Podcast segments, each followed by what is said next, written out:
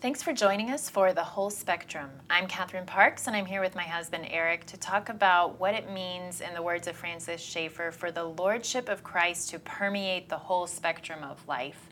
And for us, our view of art in particular. We love to discuss the films we see from a Christian perspective, so we invite you to join us as we cover the whole spectrum of the movie world, from classics to independent films to blockbusters.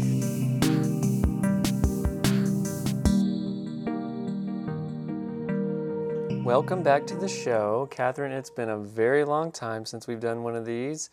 It's summertime, so our kids are out of school. Um, we've done some traveling. It's just harder to get a podcast going when there's a lot going on, but also there's the summer glut of movies we don't always enjoy, which is studio reboots, studio sequels, um, just a lot of stuff I'm not crazy about. Um, but anyway, we're back. And uh, how has your summer been so far? It's been almost exactly like yours. What? That is so crazy. That's so interesting that it's so similar. It's been full of a lot of uh, the NBA playoffs. Oh, yeah. The Stanley Cup finals. Yes, Nashville Predators. So close. So I feel like sports are over and we have our lives back. And now it's time to talk movies. Yes, it's been a while. One of our listener recently told me. that joke might be getting old now. One of our listeners recently said that, hey, you guys haven't done anything in a while. I'd like to catch up. So, hey, we're going to give you something. First of all, we'd like to talk really quickly about a book by Josh Larsen. He's the co host of the podcast Filmspotting. He's just come out with a book called Movies Are Prayers. And we received an advance copy of this and got to read through it, and we absolutely loved it. Um, the tagline is How Films Voice Our Deepest Longings. Um, can you give just a really quick synopsis on what Movies Are Prayers is? Yeah, so the the podcast that Josh is part of um, is not for a faith based or Christian audience, uh, and basically, I think what he does in the book is going through different kinds of prayers: prayers of lament, prayers of worship, prayers of rejoicing, and um, Thanksgiving. Yeah, supplication. Anger. All of these different kinds of prayers that we pray, and he selects movies that reflect that. So basically, the idea is when a movie is made, the, the filmmaker is saying something, and whether he or she is aware that you know what they're creating is a prayer or not all of our questions why is this happening or our anger or our happiness um, those things have to be expressed to someone yeah and so he argues, and I think very effectively, that we're actually expressing those things to God. Uh, and so the way he does that and pulls things out is really neat. Even if you haven't seen a lot of the movies that he's talking about, I think it's a great read. Um, one of the things I loved was just seeing some of the reviews from people who are not believers and said, you know, that, that Josh gave them a category for thinking about film that they had never considered before. So I think it's a great thing to even read with um, non believers and discuss with them.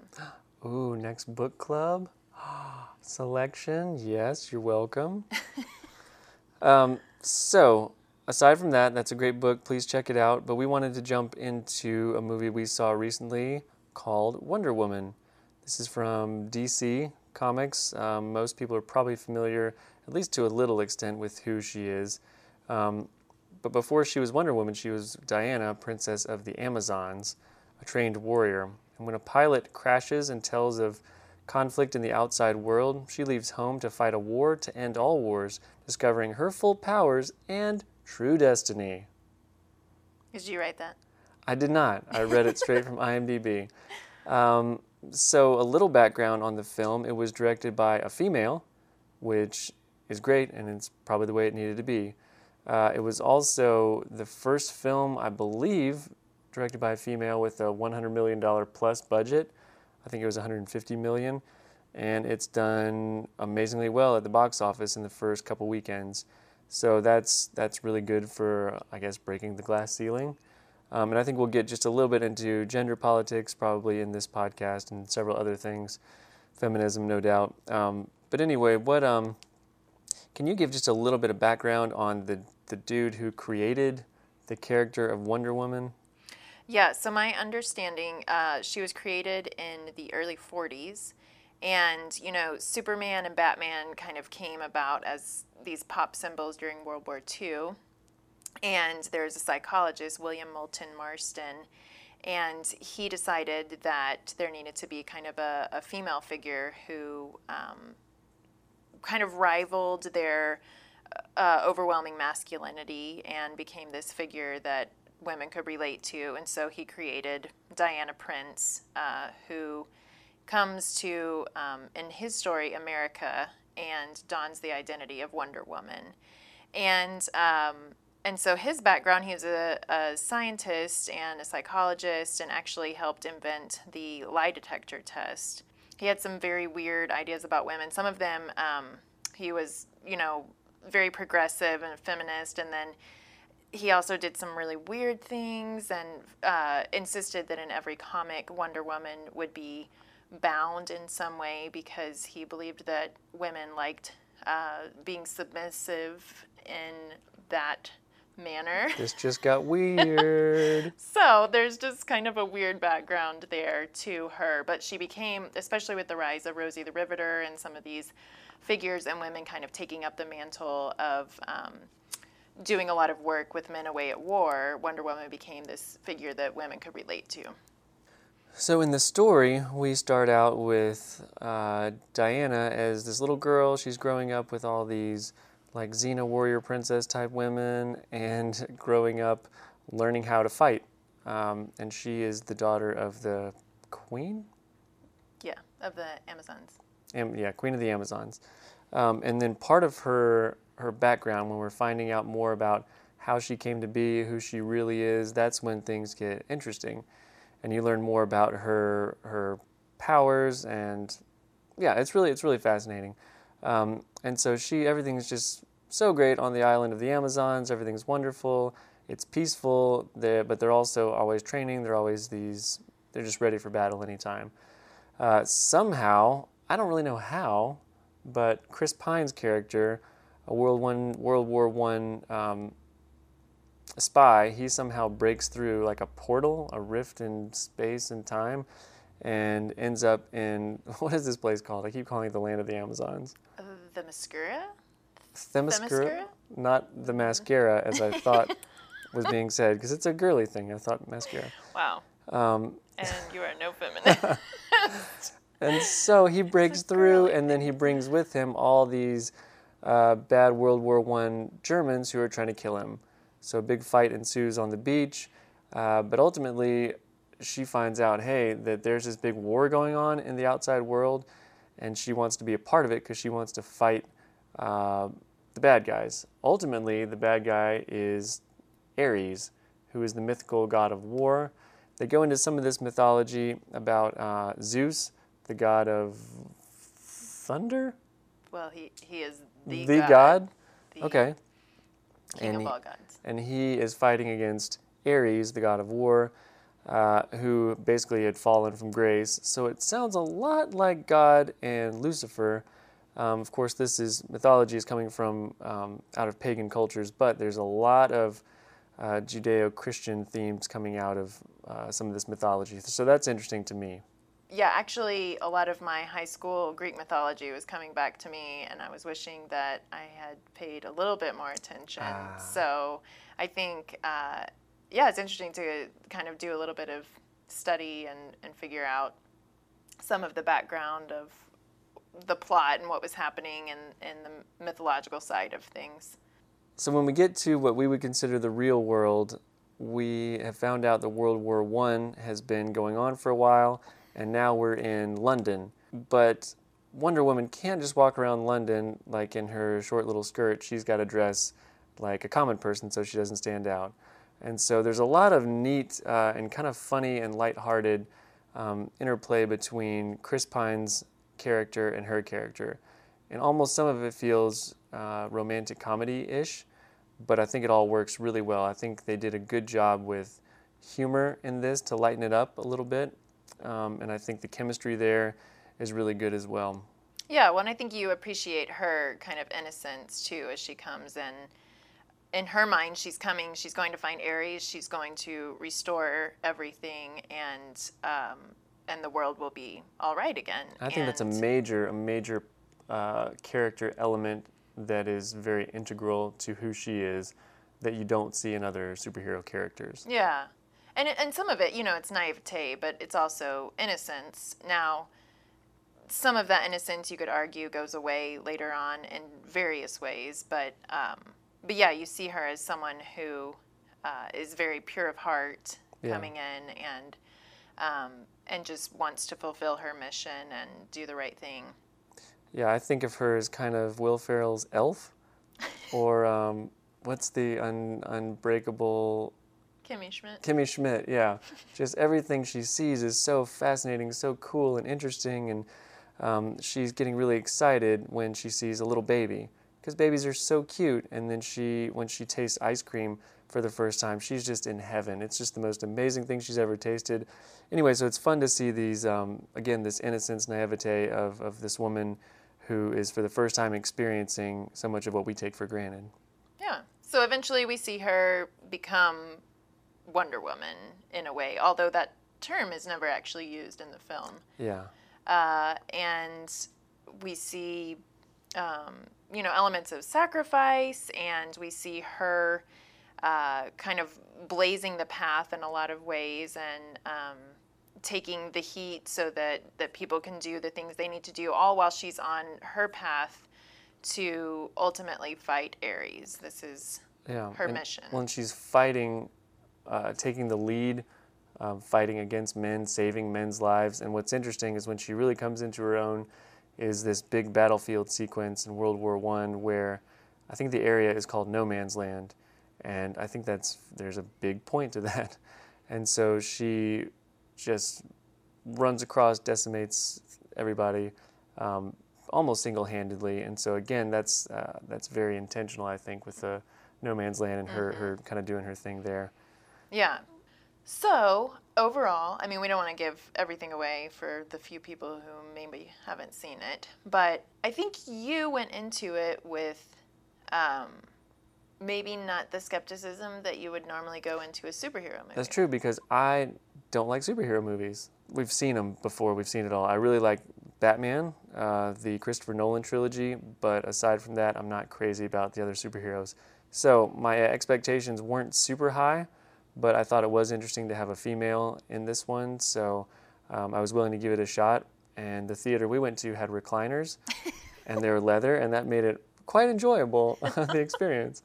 So yeah, what did you think though about Gal Gadot, is that uh, the the actress who plays Wonder Woman? Well, I think we've been waiting for Gal Gadot. No?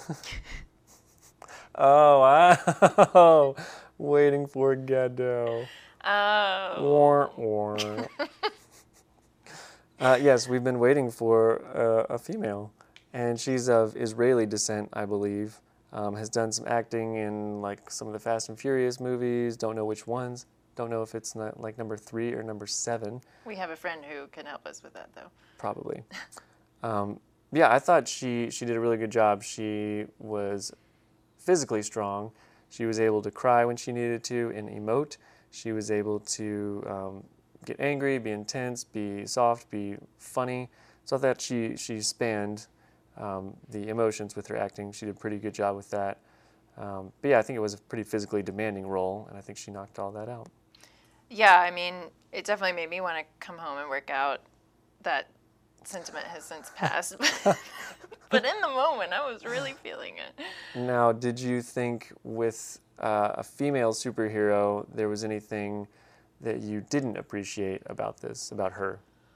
Well, I will say that I haven't seen that many superhero movies either, but I think there are things about this um, iteration of Wonder Woman that are extremely relatable. I think they do play up her compassion and her empathy and some very feminine elements to her uh, that you don't get, you know, from a lot of your male superheroes. There's not the the ego really um, and you see really the theme is love in a lot of ways. And and so i think there's a strength to having a, a female superhero that really plays on some of these very human um, and in a lot of ways feminine characteristics. And so that i really appreciated Well, oh, I'm sorry. no go ahead Well, with that theme of love that you just brought up, um, it reminds me of Jesus,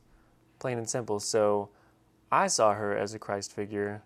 Do you also see her as Christ figure? Do you disagree? Is there any room for anything in between there? I mean, I think just about every superhero is a Christ figure in some way. Uh, one thing that I do think is interesting, um, and I don't think this is really a spoiler, but at the end, she talks about how I, I wish I could remember the exact quote, but she makes a statement that basically no hero can save humanity from ourselves. And I think that that was just really interesting. She plays up love and and kind of develops gradually this um, more realistic view of the world. That it's not just oh here you have these evil bad guys and and you have the good guys, but kind of the the depravity, but also the uh, capacity for great good in people. And and so you get more nuance there. Um, Yeah, because I think the human condition was on display, whether we're seeing the worst in people or seeing some of the best in people.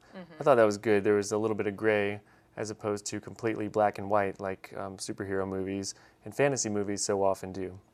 but ultimately i think um, you know you see her and her the limits to what she can do.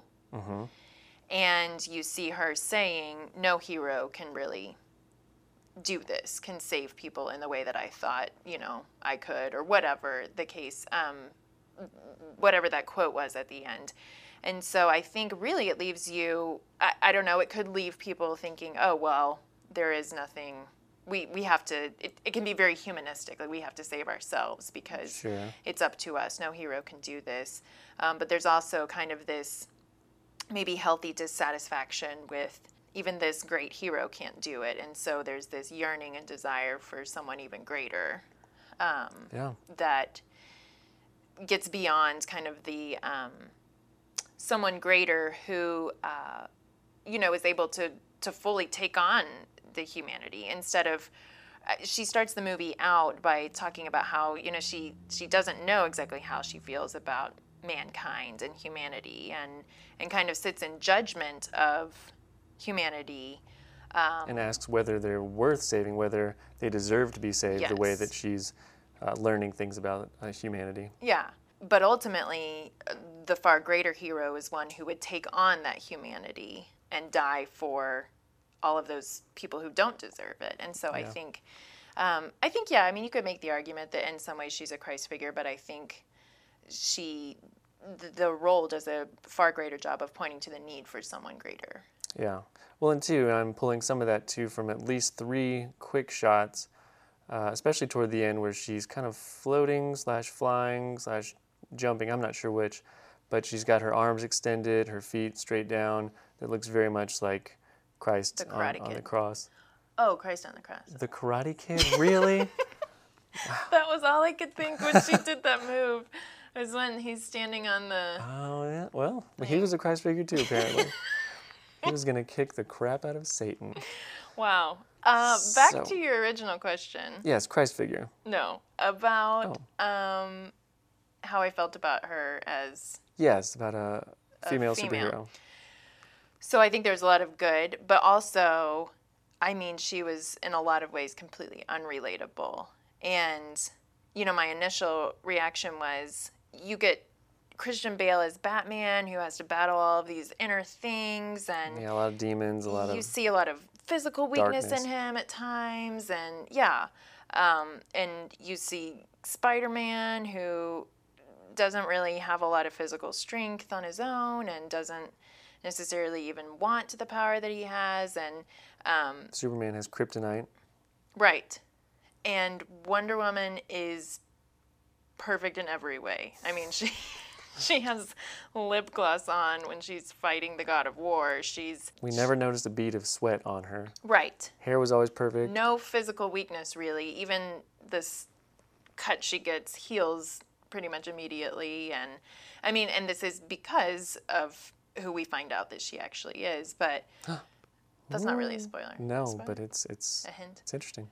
But in that way, I think, gosh, I mean, women get kind of the shaft a little bit on this just by having our superhero be the most perfect woman of all time. You want someone a little dumpier, a little hairier, maybe scratches too much.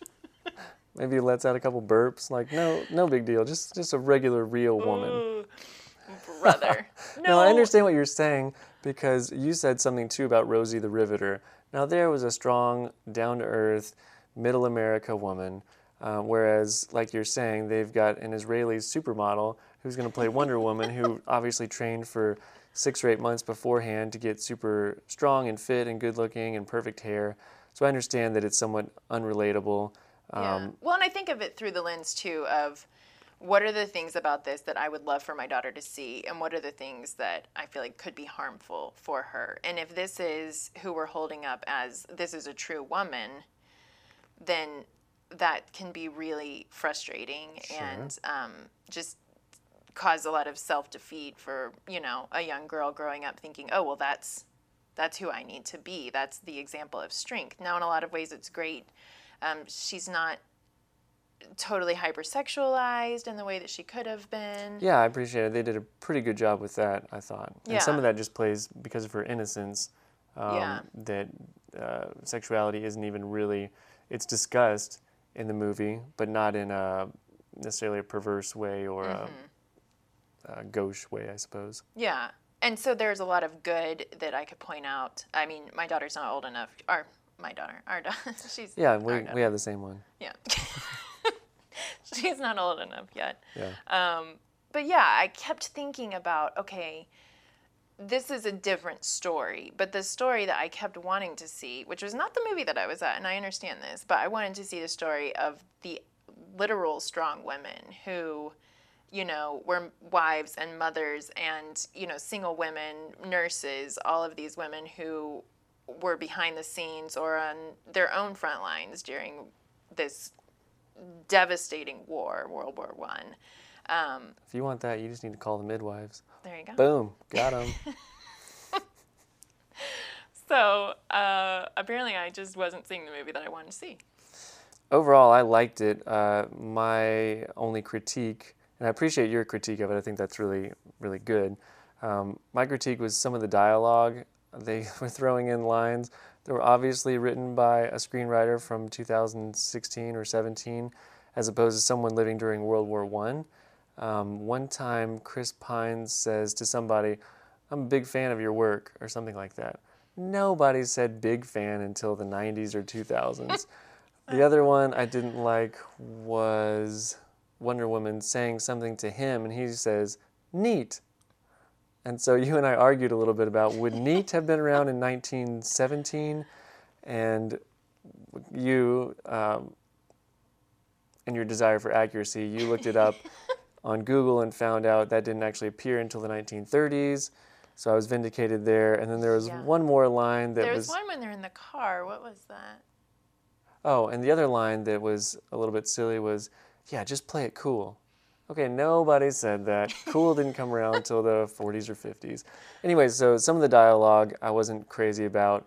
So aside though from those little things, overall I was pleasantly surprised. I thought it was highly enjoyable. The director did a- good job. Chris Pine did a really good job. Gal Gadot did a really good job, and uh, so I will give it three and a half out of four stars. What about you? Uh, I'd give it three probably. I mean, it's it was yeah, it was enjoyable. It's not necessarily always my cup of tea, but um, yeah, Well, and we'll see two coming up soon. Uh, I think in two years we've got Brie Larson playing Captain Marvel for Marvel Studios, and that'll be their first um, female superhero lead um, who's going to kind of run the movie. So we'll see how that plays well, out. Brie Larson, she's my idea of a little more, a little more normal, not a supermodel.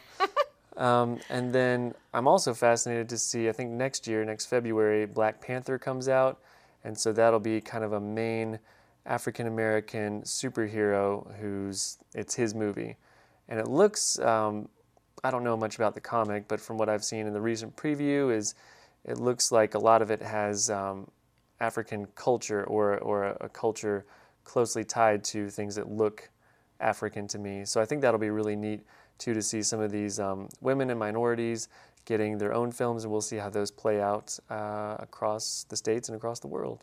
If you have any opinions on any of this, if you liked it, you didn't like it, you think we're crazy, let us know.